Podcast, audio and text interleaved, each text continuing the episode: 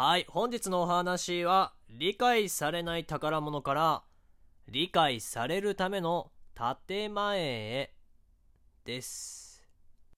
あなたに笑いをお届けするレイディオ。少し元気が出るラジオ。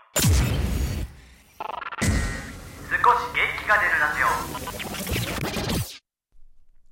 はい、どうも皆さん、こんばんは。私、パーソナリティの芥川と申します。この番組はですね、聞くと笑ってしまう、笑顔になれるトークラジオ、少し元気が出るラジオとなっております。えそして冒頭ですね、カッコつけて黒板を使ってですね、こう、カキカキしていたんですけども、この後のトークでですね、黒板を使うことはもうありません。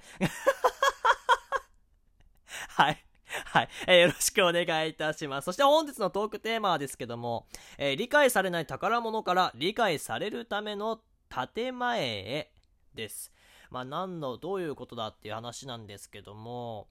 ちっちゃい頃とか、まあ今もですよ、大人になってからもそうなんですけども、自分が好きなものとかやっていることをですね、こう、人にさらけ出すのってなかなか難しくないですか？例えばさ、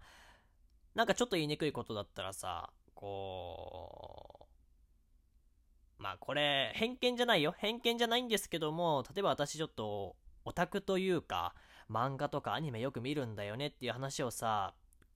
人前ですると、え、何？アニメとか子供が見るもんじゃないの？っていう風に言ってくる人もいるじゃないですか。なんか私めっちゃアニメとか漫画好きなんで、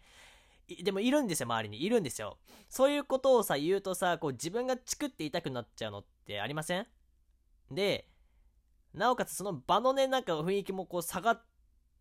ちゃう時あるから、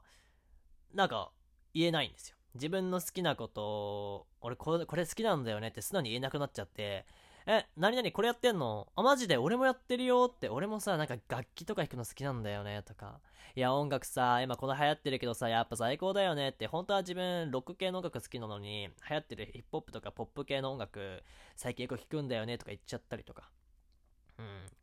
自分のこう好きなことが受け入れられないがためにですね、周りに合わせて建前張っちゃうってことがね、多くなってくるんですよ。私も実際そうで。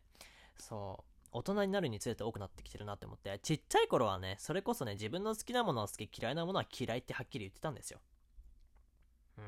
うん。で、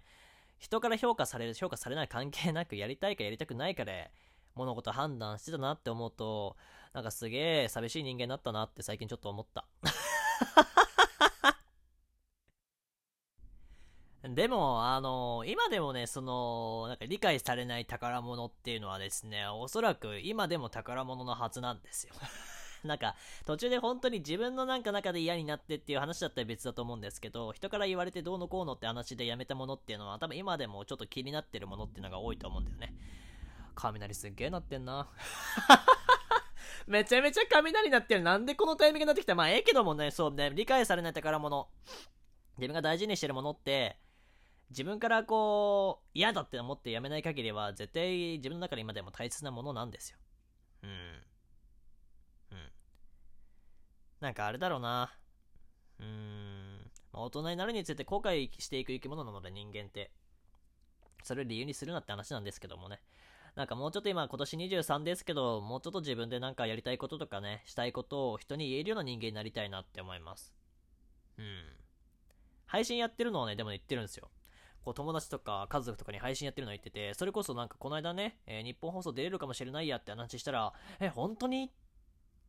え、じゃあ、出れ、出れたら言ってね。じゃ絶対聞くからねって言ってくれた時はすごく嬉しかったんですよ。そうやって嬉しがってくれる人たちっていうのもいるんだよね。だから周りがこう、どうのこうので、周りが言うから、なんか周りでそういう人たちが多いとかそういう話は関係なくて、結局なんだけどさ、自分がやりたいかでさ、でやりややっていくうちにさ、よろ喜んでくれる人たちっていうのも必ずいるから結局自分だよね。なんか今回のラジオはですね、ただ単に私がトロするだけの話になってますけども、うん。自分がしたいことやりたいことを自分の宝物をですね、人にさらけ出すことができる人間になりたいなって思います。建前張るだけじゃなくてね、要は言葉と行動で見せていけるような人間になればなと思います。私はそういう人になりたいと思いますし、そういう人たちと出会っていきたいなって思ってます。えー本日の話はですね、少し真面目な話になりましたけどもね、理解されない宝物から理解されるための建前、その建前をなるべく私は削っていけたらいいなって思いました。